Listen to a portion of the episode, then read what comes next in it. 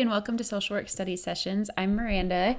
In last week's episode, I talked a little bit about the history of trauma and post traumatic stress diagnosis. And so then today, I wanted to talk a little bit about some of the best therapy modalities and that are evidence based in treating PTSD or other types of trauma disorders. So, I want to talk about sand tray therapy, somatic experiencing therapy, and also trauma focused cognitive behavioral therapy.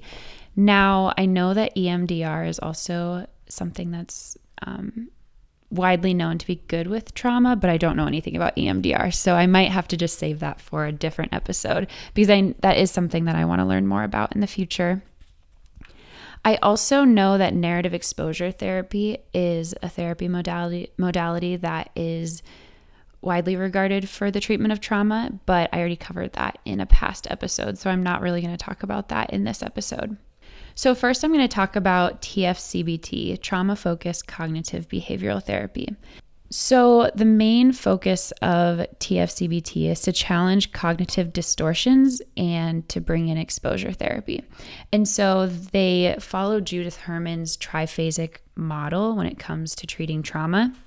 And that means that there's three stages. So there's the stabilization phase, the trauma narrative phase, and then the integration and consolidation phase. Typically, TFCBT is used with children between the ages of 3 and 18 who remember being exposed to the trauma, and their caregiver is typically uh, a part of those therapy sessions as well. It's usually short term, so like 12 to 16 weekly sessions, and um, each of those sessions would be 60 minutes with the child and the parent separate, and then together later on towards the end of the of the therapy. The main goal of TFCBT is to change behavior by addressing some of the thoughts and perceptions around the trauma lens or around the trauma through a trauma lens. And so if you think about it, TFCBT views every experience kind of within this triangle where one point is thoughts, one point is behaviors, and one point is feelings. And they just talk about how each of those points of that triangle affect one another. I'm currently going through training to be certified in TFCBT, and I can post the link in the description too because it's actually been really helpful if anybody else wants to wants to to do that as well. So with that triangle, in the training they talk about how they give an example of like if you walk into a lunchroom and you see your friends at a table and everybody's laughing and then suddenly when you walk up to them everyone stops laughing. So then how you might think your first thought might be they were making fun of me or they were telling a joke about me and so that's your thought and then your subsequent feeling would be maybe anger and then your behavior would come from your thoughts and feelings. But if you change your thought behind that, so let's say instead of thinking they are making fun of you, you you think that they just told a funny joke or something, then your subsequent feelings and your behaviors are going to be different. And so that's why this trauma really or this therapy modality really tries to pinpoint what your thoughts are and your cognitions are in order to change your behavior and your feelings. So, this therapy modality is something that we consider to be like a top down therapy approach because you're you're looking at the thoughts and the feelings so you're starting at the brain so then your behaviors and your symptoms are going to change as a result of kind of starting at your thoughts and feelings to contrast somatic experiencing therapy is a bottom up approach and so you start at your symptoms and by addressing the symptoms then you're able to kind of heal the, some of the trauma and the feelings and thoughts that you are experiencing. So, somatic experiencing comes from the idea that animals they can go through a traumatic experience but then they just kind of shake it off and and move on. They don't suddenly have PTSD every time they experience something similar where they're just able to move on and how humans really can't just move on like animals can So, with somatic experiencing, you are addressing the symptoms. And so, you're starting with the symptoms and then working your way up to the brain and the thoughts and feelings. So, the nice thing about somatic experiencing is that it doesn't require a complete retelling of the trauma, whereas CBT does require you to completely retell what happened.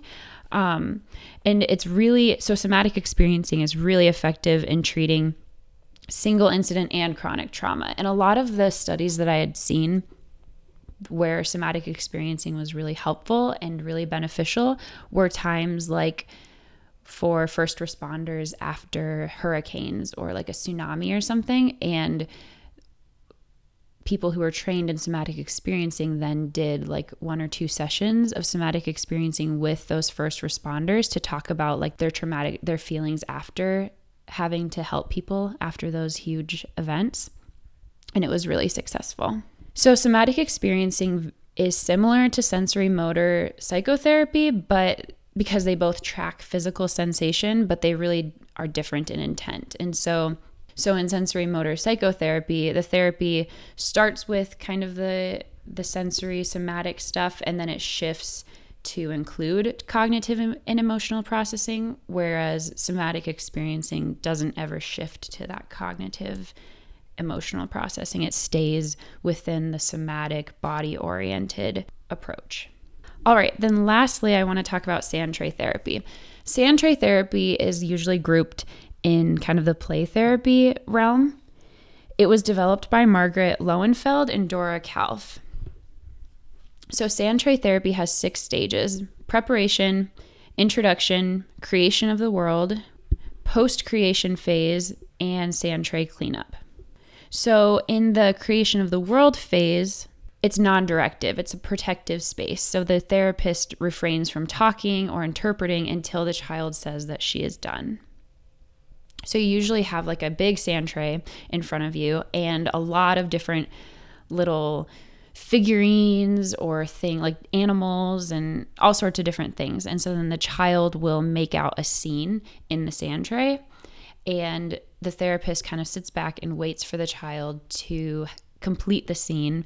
And then when the child is finished, then that's when the therapist will talk and kind of interpret this the scene.